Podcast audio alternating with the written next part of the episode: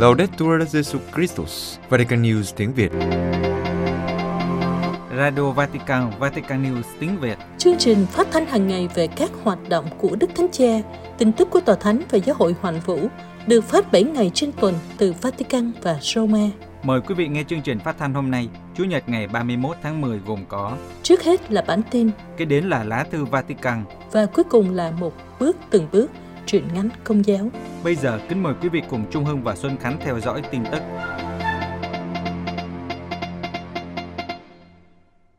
Đức Thánh Cha Francisco bổ nhiệm giám mục phó giáo phận Bắc Ninh. Vào lúc 12 giờ trưa ngày 30 tháng 10 năm 2021 giờ Roma, phòng báo chí Tòa Thánh thông báo Đức Thánh Cha Francisco đã bổ nhiệm linh mục Giuse Đỗ Quang Khang, hiện đang đảm trách chức vụ phó giám đốc kiêm giám học của Đại Chủng viện Thánh Giuse Sài Gòn, làm giám mục phó giáo phận Bắc Ninh, Việt Nam.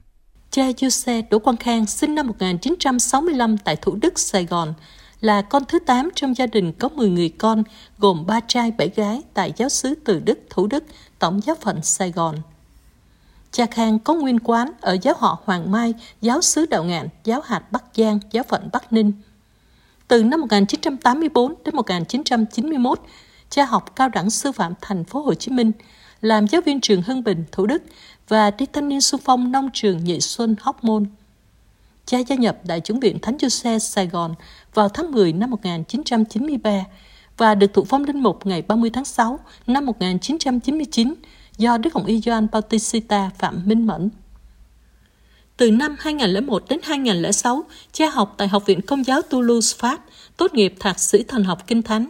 Và từ năm 2006 đến 2010 tại Học viện Kinh Thánh Giáo hoàng Roma, tốt nghiệp cử nhân Kinh Thánh. Trong 11 năm, từ năm 2010 đến tháng 10 năm 2021, cha Khang là linh mục nội trú Đại Chủng viện Thánh Giuse Sài Gòn, tham gia giảng dạy các môn Tin mừng Nhất Lãm, Công vụ Tông đồ và Hy Lạp Kinh Thánh tại Đại Chủng viện Sài Gòn, Đại Chủng viện Hà Nội, Học viện Công giáo Việt Nam và một số học viện dòng tu. Tại Đại Chủng viện Thánh Giuse Sài Gòn, cha là giáo học từ năm 2011 đến tháng 10 năm 2021 và phó giám đốc từ tháng 8 năm 2020 đến tháng 10 năm 2021. Ngày 30 tháng 10, Đức Thánh Cha Francisco bổ nhiệm ngài làm giám mục phó giáo phận Bắc Ninh. Tổng thống Hàn Quốc tặng Đức Thánh Cha Thánh giá làm tờ giấy kẽm gai ở biên giới với Triều Tiên. Vatican, ngày 29 tháng 10, trong cuộc yết kiến Đức Thánh Cha Francisco, Tổng thống Moon Jae-in của Hàn Quốc đã tặng ngài một cây thánh giá được làm từ dây thép gai lấy từ khu phi quân sự phân chia Bắc Triều Tiên và Hàn Quốc. Vatican, vào ngày 29 tháng 10, trong cuộc yết kiến Đức Thánh Cha Francisco, Tổng thống Moon Jae-in của Hàn Quốc đã tặng ngài một cây thánh giá được làm từ dây kẽm gai lấy từ khu phi quân sự phân chia Bắc Triều Tiên và Hàn Quốc.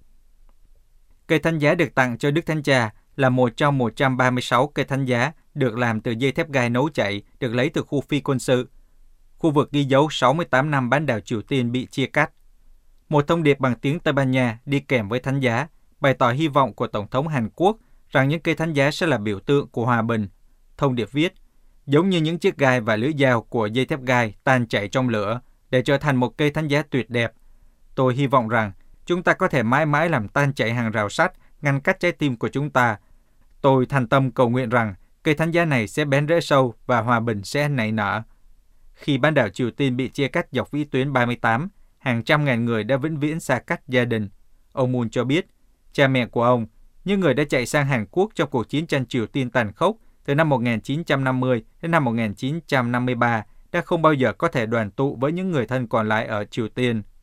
Trong cuộc gặp gỡ Đức Thánh Cha, Tổng thống Moon đã mời ngài đến thăm Triều Tiên. Theo người phát ngôn của Tổng thống Hàn Quốc Park Kyo-mi, Đức Thánh Cha đã trả lời rằng ngài sẽ sẵn sàng đi nếu nhận được lời mời chính thức từ Triều Tiên. Giai đoạn giáo phận của tiến trình Thượng Hội đồng được gia hạn đến ngày 15 tháng 8 năm 2022. Vatican, để dân Chúa có thêm cơ hội sống kinh nghiệm lắng nghe và đối thoại đích thực trong tiến trình Thượng Hội đồng mới được bắt đầu vào giữa tháng 10, Ban Tổng thư ký Thượng Hội đồng Giám mục đã quyết định gia hạn thời hạn của giai đoạn đầu, giai đoạn tham vấn các giáo phận đến ngày 15 tháng 8 năm 2022 thay vì kết thúc vào tháng 4 năm 2022. Trong tuyên bố hôm thứ Sáu 29 tháng 10, Ban Tổng thư ký Thường hội đồng giám mục cho biết họ đã gia hạn thời hạn trình bày bản tổng hợp các cuộc tham vấn của các hội đồng giám mục, các giáo hội Công giáo Đông Phương Tự Quản và các cơ quan giáo hội khác đến ngày 15 tháng 8 năm 2022. Thông cáo lưu ý rằng, việc gia hạn được đưa ra để đáp lại nhiều thông tin liên lạc từ các vùng khác nhau trong những tuần đầu tiên của tiến trình Thượng Hội đồng, yêu cầu kéo dài thời gian của giai đoạn tham vấn ở các giáo phận. Ban Tổng thư ký Thượng Hội đồng Giám mục nói rằng những thông tin này thực sự là một sự xác nhận đáng khích lệ đối với những người trong giáo hội, những người dấn thân thực hiện giai đoạn đầu tiên của tiến trình Thượng Hội đồng được cấu thành bởi sự tham vấn của dân Chúa. Giải thích thêm về quyết định kéo dài thời hạn, Ban Tổng thư ký của Thượng Hội đồng Giám mục lưu ý rằng họ đã đánh giá các yêu cầu luôn luôn tìm kiếm thiện ích của giáo hội, nhận thức rằng một giáo hội hiệp hành là một giáo hội biết lắng nghe và xem xét rằng giai đoạn đầu tiên này là điều cần thiết cho con đường hiệp hành. Hôm Chủ nhật ngày 10 tháng 10, Đức Thánh Cha đã cử hành thánh lễ chính thức khai mạc tiến trình Thượng Hội đồng kéo dài 2 năm có chủ đề Vì một giáo hội hiệp hành, hiệp thông tham gia và sứ vụ. Một tuần sau đó, Chủ nhật ngày 17 tháng 10, giai đoạn cấp giáo phận của tiến trình Thượng Hội đồng đã được khai mạc khắp các giáo phận trên toàn thế giới. Thời hạn ban đầu cho việc trình bày bản tổng hợp của các Thượng Hội đồng, của các giáo hội Công giáo Đông Phương và các hội đồng giám mục là tháng 4 năm 2022, nhưng quyết định mới này của Ban Tổng thư ký đã gia hạn giai đoạn đầu thêm 4 tháng. Giai đoạn thứ hai mang tính chất lục địa sẽ diễn ra từ tháng 9 năm 2022 đến tháng 3 năm 2023, trong khi giai đoạn thứ ba, giai đoạn hoàn vũ, sẽ bắt đầu với đại hội lần thứ 16 của Thượng Hội đồng Giám mục vào tháng 10 năm 2023. Vatican chúc mừng lễ ánh sáng của Ấn giáo. Vatican trong sứ điệp gửi đến các tín đồ Ấn giáo nhân ngày lễ Diwali, lễ hội ánh sáng, Hội đồng Tòa Thánh về đối thoại liên tôn gửi những lời chào thân ái nhất của mình và bày tỏ mong muốn rằng ngày lễ này có thể thắp sáng cuộc sống của họ, ngay cả giữa sự lo lắng và bất ổn do đại dịch. Lễ hội Diwali là một trong những lễ hội chính của Ấn giáo, năm nay được cử hành vào ngày 4 tháng 11, là một cử hành đánh dấu chiến thắng của sự thiện trên sự ác. Vào ngày này, còn được gọi là ngày Diwali hoặc lễ hội ánh sáng, các gia đình theo Ấn giáo trên khắp thế giới biến ngôi nhà của họ thành những ngọn hải đăng, trao đổi quà tặng, chia sẻ các bữa tiệc và thực hiện puja, cầu nguyện với các vị thần. Sứ điệp được ký bởi Đức Hồng y Miguel Ángel Ayuso Guixot, Chủ tịch Hội đồng Tòa Thánh về đối thoại liên tôn nói rằng, cùng với những vết sẹo còn mới trong tâm trí chúng ta sau đại dịch, một cảm giác cam chịu, tuyệt vọng và chán nản vẫn tồn tại bất cứ khi nào những điều tàn khốc xảy ra trên toàn cầu. Sứ điệp viết tiếp, chúng ta, cả những người Kitô hữu và tín đồ Ấn giáo, có thể mang lại ánh sáng hy vọng cho cuộc sống của mọi người trong những thời điểm đầy thử thách như vậy. Đức Hồng y Ayuso Guixot nói rằng, dưới những đám mây đen của đại dịch hiện tại, đã có những đường chỉ bạc của tình liên đới và huynh đệ, sức mạnh của sự liên đới thông qua việc hỗ trợ những người khó khăn. Hơn thế nữa, với đặc tính và trách nhiệm liên tôn giáo, mang lại ánh sáng hy vọng, mang lại ánh sáng cho cuộc sống của mọi người thông qua sự liên đới liên tôn giáo, cũng xác nhận tính hữu ích và phong phú của các truyền thống tôn giáo trong xã hội. Trong thời kỳ khủng hoảng, truyền thống tôn giáo cũng có khả năng giúp các cá nhân tìm thấy hy vọng với ánh sáng vượt qua nỗi tuyệt vọng hiện tại. Vì lý do này, các nhà lãnh đạo tôn giáo và cộng đồng có nhiệm vụ nuôi dưỡng tinh thần huynh đệ giữa các tín đồ của họ, nhằm giúp họ bước đi và làm việc cùng với những người thuộc các truyền thống tôn giáo khác, đặc biệt là trong các cuộc khủng hoảng và thiên tai dưới mọi hình thức. Kết thúc sứ điệp, Đức Hồng y Guixot mong ước, chúng ta, các Kitô hữu và tín đồ Ấn giáo, có thể với tư cách cá nhân và tập thể, và chung tay với những người thuộc các truyền thống tôn giáo khác và những người thiện chí, đến với những người đang tuyệt vọng để mang ánh sáng vào cuộc sống của họ. Cuối cùng, Ngài cầu chúc mừng lễ Diwali. Các giám mục châu Âu nhóm họp mùa thu. Brussels phát biểu tại hội nghị toàn thể của Ủy ban các hội đồng giám mục của Liên minh châu Âu hôm 29 tháng 10 năm 2021, Đức Hồng y Jean-Claude Hollerich, Chủ tịch Ủy ban bày tỏ thất vọng vì các giáo hội không được đưa vào khuôn khổ hội nghị về tương lai châu Âu. Đây là lần đầu tiên kể từ khi bắt đầu đại dịch COVID-19, các giám mục Ủy ban các hội đồng giám mục của Liên minh châu Âu đã quy tụ tại Bruxelles cho hội nghị mùa thu. Nội dung chủ yếu của cuộc gặp gỡ của các giám mục là hội nghị về tương lai châu Âu và vai trò của người trẻ trong việc tăng cường quá trình hội nhập châu Âu. Một phái đoàn gồm những người trẻ từ khắp châu Âu đã được mời tham gia hội nghị để trao đổi với các giám mục về các vấn đề chính cho tương lai của lục địa. Hội nghị toàn thể còn có sự tham dự của ông Colin Scicluna, chánh văn phòng của Phó Chủ tịch Ủy ban châu Âu, phụ trách về lĩnh vực dân chủ và nhân khẩu học, và ông Herman Van Rompuy, nguyên Chủ tịch Hội đồng châu Âu và hiện là Chủ tịch Trung tâm Chính sách châu Âu. Trong một thông cáo báo chí của các giám mục có đoạn viết, trong khi làm mới sự ủng hộ của Giáo hội Công giáo đối với các sáng kiến của châu Âu và mục tiêu đã được tuyên bố là tạo điều kiện cho công dân tranh luận về những thách đố và ưu tiên của châu Âu, các giám mục đã nhấn mạnh sự cần thiết phải có sự tham gia của giáo hội và người trẻ ở cấp địa phương, quốc gia và châu Âu. Theo Đức Hồng Y Jean-Claude Hollerich, quá trình đưa các giáo hội Công giáo vào khuôn khổ hội nghị về tương lai châu Âu là đúng đắn và cần thiết. Ngài nhấn mạnh, bỏ qua tiếng nói của các giáo hội sẽ làm cho châu Âu bị nghèo đi. Một châu Âu với một linh hồn sẽ có thể ứng phó với những thách đố như di cư và tị nạn hoặc nhà nước pháp quyền một cách tích cực hơn và thể hiện sự quan tâm lớn đối với sự tôn trọng của tự do tôn giáo. Theo quan điểm của COP26, Hội nghị Liên Hiệp Quốc về biến đổi khí hậu năm 2021 sẽ được tổ chức tại Glasgow từ ngày 31 tháng 10 đến 12 tháng 11. Các giám mục đã được điều phối của Liên minh LCA tập hợp 6 tổ chức công giáo, dấn thân theo tinh thần Laudato Si, trình bày về các hoạt động của tổ chức này trong thời gian gần đây, như thư gửi tới các nhà lãnh đạo châu Âu, kêu gọi châu Âu đóng vai trò hàng đầu ở cấp độ quốc tế để có phản ứng can đảm đối với tình trạng khẩn cấp về khí hậu. Quý vị vừa theo dõi bản tin ngày 31 tháng 10 của Vatican News tiếng Việt. Vatican News tiếng Việt. Chuyên mục Lá thư Vatican. Lý tưởng mới chữa lành và hòa giải với thổ dân Canada.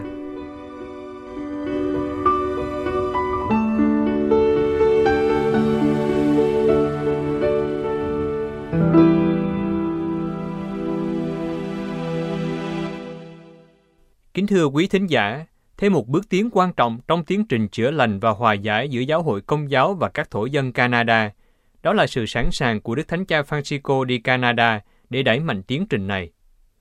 Hôm thứ Tư ngày 27 tháng 10, phòng báo chí Tòa Thánh thông báo, Đức Thánh Cha Francisco cho biết Ngài sẵn sàng nhận lời mời của các giáo mục Canada đến nước này trong bối cảnh về vấn đề thổ dân, với ý hướng dấn thân trong tiến trình hòa giải với dân bản địa. Ngày giờ chuyến viếng thăm sẽ được công bố. Vậy là điều mà Thủ tướng Canada Justin Trudeau và giới lãnh đạo thổ dân tại nước này nhiều lần tạo sức ép và đòi hỏi, nhưng không được đáp ứng. Nay có một khúc quanh lớn nhờ những cố gắng lớn của các giáo mục Canada. Trước tiên là việc chuẩn bị một phái đoàn thổ dân sang Roma gặp Đức Thánh Cha, và nay chính Ngài bày tỏ sự sẵn sàng đích thân đến Canada. Tại Canada, các thổ dân bản xứ được gọi là các dân tộc đầu tiên. Có 634 bộ lạc của các thổ dân bản xứ, và hiện nay có hơn 975.000 người theo thống kê hồi năm 2016. Chính quyền thực dân Anh và Pháp ở Canada đề ra chính sách đồng hóa các thổ dân bản xứ và bắt các trẻ em thổ dân phải theo học tại một trong gần 140 trường nội trú.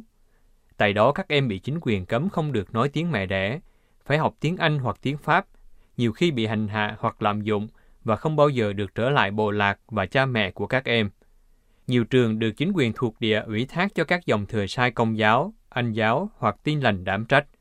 Các dòng tu Công giáo đảm trách 3/4 các trường này từ năm 1830 đến năm 1978, là năm mà trường cuối cùng bị đóng cửa. Người ta ước lượng có tới 150.000 trẻ em thuộc hàng trăm bộ lạc thổ dân được giáo dục tại các trường như thế. Trong cuộc điều tra từ năm 2008 đến năm 2015 của Ủy ban Sự thật và Hòa giải của Chính phủ Canada về lịch sử và ảnh hưởng lâu dài của các trường nội trú thổ dân, người ta khám phá thấy có khoảng từ 4 đến 6.000 học sinh chết vì sự cẩu thả, thờ ơ hoặc lạm dụng tại các trường nội trú của các học sinh thổ dân trên toàn nước Canada. Chính phủ Canada cùng với các giáo hội Kitô đã bồi thường 1 tỷ 400 triệu euro, tương đương với 1 tỷ 900 triệu đô la Canada cho các con cháu của các nạn nhân. Vấn đề các trường nội trú thổ dân lại bùng lên từ ngày 22 tháng 5 năm nay, sau vụ một khám phá tại trường nội trú thổ dân ở thành phố Kamloops thuộc bang British Columbia, Đông Canada. Đó là khi sử dụng máy radar xuyên lòng đất, các chuyên gia đã khám phá 215 bộ xương của học sinh, trong đó có trẻ em nhỏ nhất là 3 tuổi tại khu vực trường này. trường đã được chính quyền thuộc địa Anh ủy thác cho dòng hiến sinh Thừa Sai Đức Mẹ Vô Nhiễm đảm trách từ năm 1890 đến năm 1969, là năm chính phủ lấy lại quyền điều khiển trường này và sau đó đóng cửa luôn từ năm 1978. Sau vụ ở Kamloops, người ta đã khám phá ra nhiều vụ tương tự khác ở Canada. Nhiều nơi ở Canada đã cử hành buổi tưởng niệm các học sinh thiệt mạng trong các trường nội trú dành cho các học sinh thổ dân, và Thủ tướng Justin Trudeau tuyên bố sẽ tiếp tục hỗ trợ làm sáng tỏ những vụ này. Tại nhiều nơi ở Canada, người ta đã kéo cờ rủ và đặt 215 đôi giày trẻ em để tưởng niệm các trẻ em thổ dân bị thiệt mạng. Trong khi đó, các tổ chức đại diện thổ dân Canada trên toàn quốc đã kêu gọi mở các cuộc điều tra tại các trường nội trú tương tự. Có 16 giáo phận ở Canada có các trường nội trú thổ dân. Nhiều giám mục đã lên tiếng bày tỏ sự đau buồn và nhân dân giáo hội địa phương xin lỗi các thổ dân, trong đó có Đức cha Yusei Nguyễn Thế Phương, 64 tuổi, nguyên là tổng đại diện của tổng giáo phận Vancouver, và từ 5 năm nay là giám mục giáo phận Kamloops sở tại.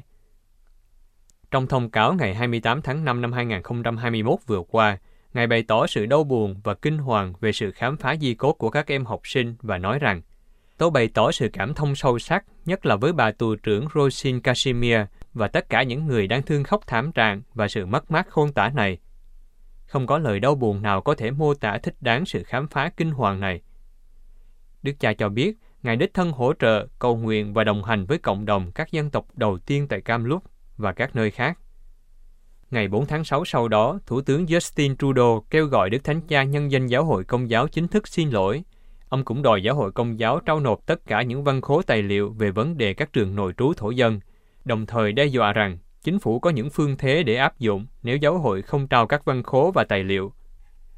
Tuyên bố trên đài truyền hình CBC News của Canada 2 ngày sau đó, Đức Hồng Y Thomas Collins, Tổng giáo mục Toronto là giáo phận lớn nhất tại Canada, cho biết việc Đức Giáo Hoàng xin lỗi cần diễn ra trong cuộc viếng thăm của Ngài tại Canada, và điều này đòi một số bước tiến từ phía chính phủ cũng như từ phía lãnh đạo giáo hội tại Canada và nhiều khía cạnh khác trong việc tổ chức và tài chính. Nhắc đến tuyên bố của Thủ tướng Justin Trudeau hôm thứ Sáu ngày 4 tháng 6 trước đó, yêu cầu Đức Thánh Cha xin lỗi và đòi giáo hội trao nộp tất cả những văn khố tài liệu về vấn đề này, đồng thời đe dọa rằng chính phủ có những phương thế để áp dụng nếu giáo hội không trao các văn khố và tài liệu. Đức Hồng Y Colin nói rằng, những nhận xét của Thủ tướng Trudeau cực kỳ không giúp ích và thiếu thông tin. Các hồ sơ tài liệu về vấn đề này hiện đang được giữ tại Viện Bảo tàng của bang British Columbia. Các tổ chức công giáo khác có liên hệ cũng phải giao những tài liệu về các trường học thổ dân nếu họ chưa làm. Về phần Đức Thánh Cha, trong buổi đọc kinh truyền tin trưa Chủ nhật ngày 6 tháng 6 năm nay, Ngài chia sẻ với các tín hữu sự kinh ngạc và đau buồn về những tin tức bi thảm được truyền đi vài tuần trước đó về việc khám phá hàng trăm ngôi mộ tại các trường nội trú thổ dân. Trong thời gian sau đó, Hội đồng Giáo mục Canada đã khởi sự nhiều dự án nhằm đẩy mạnh tiến trình hòa giải với thổ dân bản xứ, trong đó có chương trình tài trợ 30 triệu đô la Canada trong vòng 5 năm trên bình diện toàn quốc cho các sáng kiến hòa giải. Thêm vào đó, có các dự án tổ chức một phái đoàn thổ dân Canada sang Roma gặp Đức Thánh Cha, và nay phòng báo chí Tòa Thánh cho biết Đức Thánh Cha sẵn sàng đi Canada theo lời mời của Hội đồng Giáo mục nước này. Trong thông cáo hôm 27 tháng 10, sau khi Tòa Thánh thông báo sự sẵn sàng của Đức Thánh Cha đến viếng thăm Canada, Đức cha Raymond Poisson, giám mục của giáo phận Saint Jerome, Chủ tịch của Hội đồng Giáo mục Canada nói rằng, trước cuộc viếng thăm này, một phái đoàn các nạn nhân thổ dân, các kỳ mục, những người bảo tồn kiến thức và những người trẻ sẽ sang gặp Tòa Thánh và có dịp nói với Đức Thánh Cha Francisco về thời điểm, trọng tâm và những đề tài để chuẩn bị cho cuộc lữ hành tương lai của Ngài tại Canada. Các giám mục Canada đã dấn thân trong các cuộc thảo luận đầy ý nghĩa với các thổ dân bản xứ, đặc biệt là những người bị tổn thương vì các trường nội trú thổ dân. Họ chia sẻ những câu chuyện về đau khổ và thách thức mà họ tiếp tục cảm nghiệm. Chúng tôi cầu nguyện để cuộc viếng thăm của Đức Giáo Hoàng Francisco tại Canada sẽ là một cột mốc ý nghĩa trong hành trình tiến về sự hòa giải và chữa lành. Mới đây, các giám mục Canada đã hứa làm việc với Tòa Thánh và các thổ dân về việc Đức Giáo Hoàng có thể viếng thăm Canada. Tiếp theo lời hứa này và được thông báo về 3 năm tiếp tục đối thoại giữa các giám mục Canada, Tòa Thánh và các thổ dân, hồi đầu tháng 10 này, Đức cha Chủ tịch và cựu Chủ tịch của Hội đồng Giáo mục Canada đã gặp Đức Hồng Y Quốc vụ Khanh Tòa Thánh để thảo luận về những bước tiếp theo trong hành trình cũng như chuẩn bị cho phái đoàn. Phái đoàn này sẽ sang Tòa Thánh từ ngày 17 đến ngày 20 tháng 12 tới đây và chương trình đang được chuẩn bị trong sự cộng tác với các tổ chức thổ dân Canada và các đối tác khác. Đức cha Poisson cho biết, chúng tôi sẽ mời phái đoàn các nạn nhân, các kỳ lão, những người giữ gìn kiến thức và những người trẻ gặp Đức Thánh Cha Francisco để cởi mở tâm hồn với Ngài và chia sẻ những đau khổ cũng như hy vọng và ước muốn của họ cho cuộc viếng thăm của Ngài tại Canada. Các chi tiết về cuộc lữ hành của Đức Thánh Cha Francisco tại Canada cũng như phái đoàn sang Roma sẽ được Hội đồng Giáo mục Canada thông báo sau khi các chi tiết được xác định.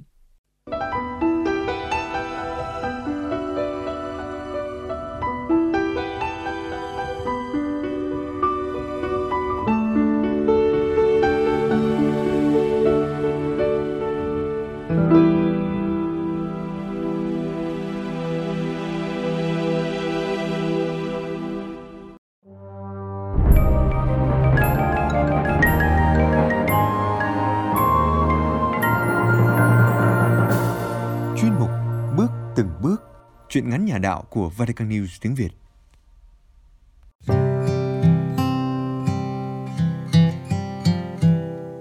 Từ lòng nhân hậu, truyện ngắn của tác giả Cao Văn Viện, trích trong tập truyện ngắn Cùng mẹ chúng tôi đi. Người đọc Teresa Hạ Quyên, Vatican News tiếng Việt thực hiện.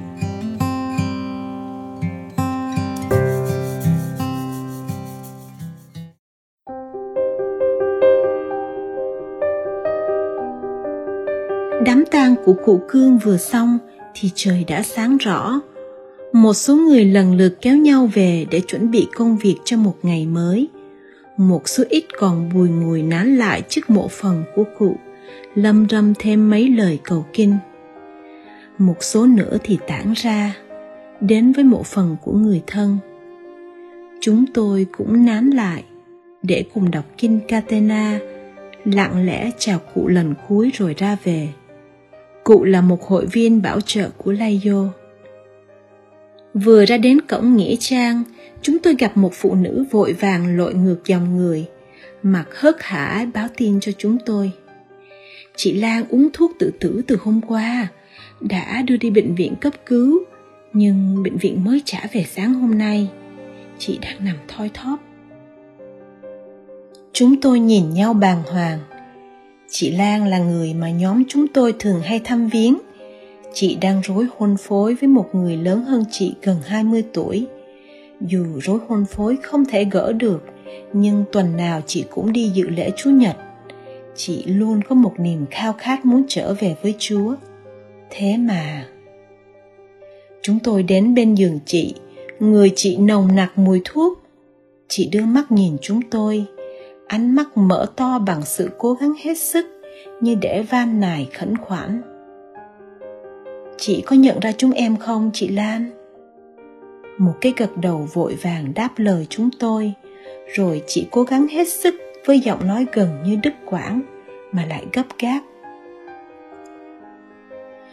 Tôi biết tôi đã sai, vừa lỗi luật sống rối vợ chồng, giờ lại uống thuốc tự tử. Tội tôi khó được tha, nhưng tôi xin các anh chị đọc kinh cầu nguyện để cứu linh hồn tôi. Tôi chỉ xin được Chúa tha tội, còn phần xác thì tôi biết. Nói một hơi như sợ không còn được nói nữa, rồi chị rũ rượi ngã người ra, nhưng tay vẫn quờ quạng tìm sâu chuỗi mân côi vừa buông rơi đâu đó. Anh nhìn tôi nhìn anh. Một chút xót xa, nhưng xót xa để mà hy vọng. Anh nói với tôi, có tội gì đi nữa, nặng bao nhiêu Chúa cũng tha được hết. Đồng cảm với anh, tôi nói ngắn gọn, mình đi. Chiếc xe máy lại đưa anh em chúng tôi lên nhà xứ. Rất may mắn, cha xứ vừa mới xong giờ thể dục buổi sáng. Cha tiếp chúng tôi ngay tại sân nhà xứ, mình đang còn nhễ nhại mồ hôi. Tôi cố gắng trình bày nhanh gọn về hoàn cảnh và mọi diễn biến của chị Lan. Riêng câu nói cuối cùng của chị, chúng tôi trình bày đầy đủ, từng chữ, từng lời. Cha xứ nghe chúng tôi trình bày một cách chăm chú. Sau một thoáng đăm chiêu, Ngài nói: "Các ông về làm các việc chuẩn bị đi, nhất là chuẩn bị tư tưởng cho ông chồng bà ấy. Tôi sẽ đi ngay." Vừa vui mừng, vừa hy vọng, chúng tôi ra về để báo tin và chuẩn bị mọi thứ cần thiết. Thế là chị Lan đã được gặp cha trong giờ phút cuối, được lãnh nhận ơn tha thứ cùng với các bi tích sau hết, và bình an thanh thản ra đi trong tình thương của Chúa.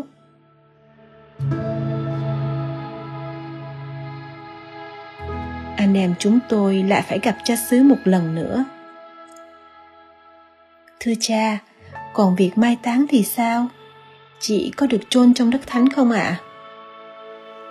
Các ông hỏi ban thường vụ. Ông trưởng ban thường vụ đứng bên cạnh trả lời ngay: "Các ông đã biết rõ quy định của giáo xứ rồi, đưa ra gần sân banh mà táng. Nơi đó dành cho những tội nhân công khai, chứ trường hợp này làm sao mà chôn trong đất thánh được?" Cha xứ nói ngay: "Không được, đất sân banh tôi đang có kế hoạch để xây dựng." "Thế thì chôn ở đâu đây thưa cha?" "Thì một góc nào đó trong đất thánh cũng được." "Tội nhân công khai mà thưa cha." "Thì mới bị vào một góc, phạt thế cũng đủ rồi chứ." Cha bảo thì chúng con xin vâng. Thế là một trường hợp hiếm thấy xưa nay ở xứ tôi đã có.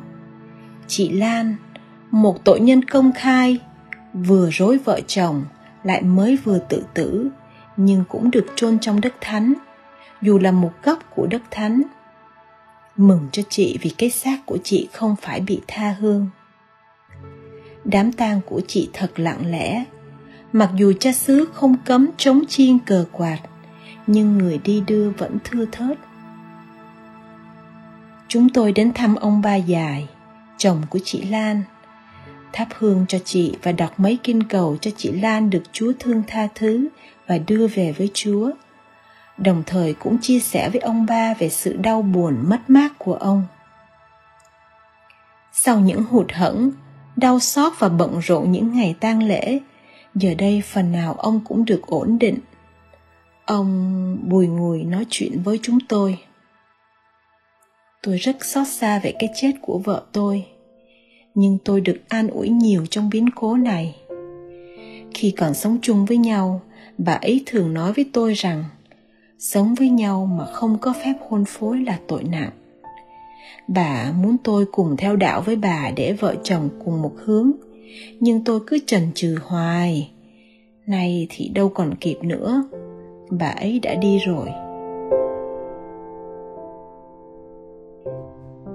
Dừng lại một lát để che lại sự xúc động, rồi thở một hơi dài, ông tiếp tục với giọng trầm trầm: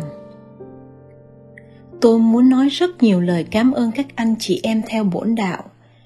Tôi đặc biệt cảm kích lòng nhân hậu của cha xứ đã tha thứ và cho vợ tôi yên nghỉ trong đất thánh.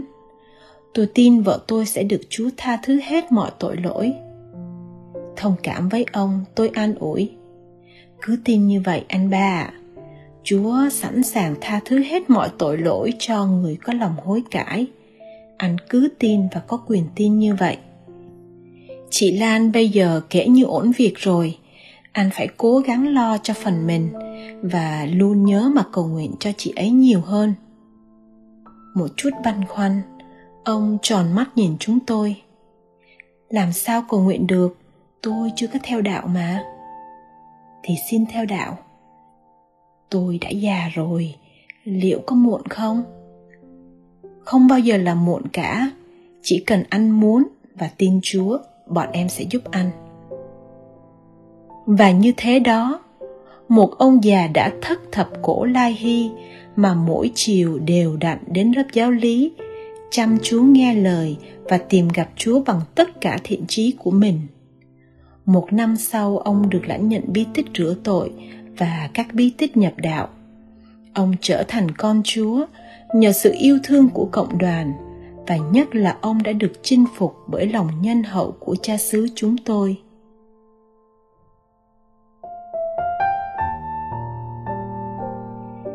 Đám giỗ lần thứ nhất của chị Lan có giờ kinh đông đảo giáo dân tham dự. Đặc biệt, có một giáo dân mới toanh, ông Ba Dài, chồng của chị Lan.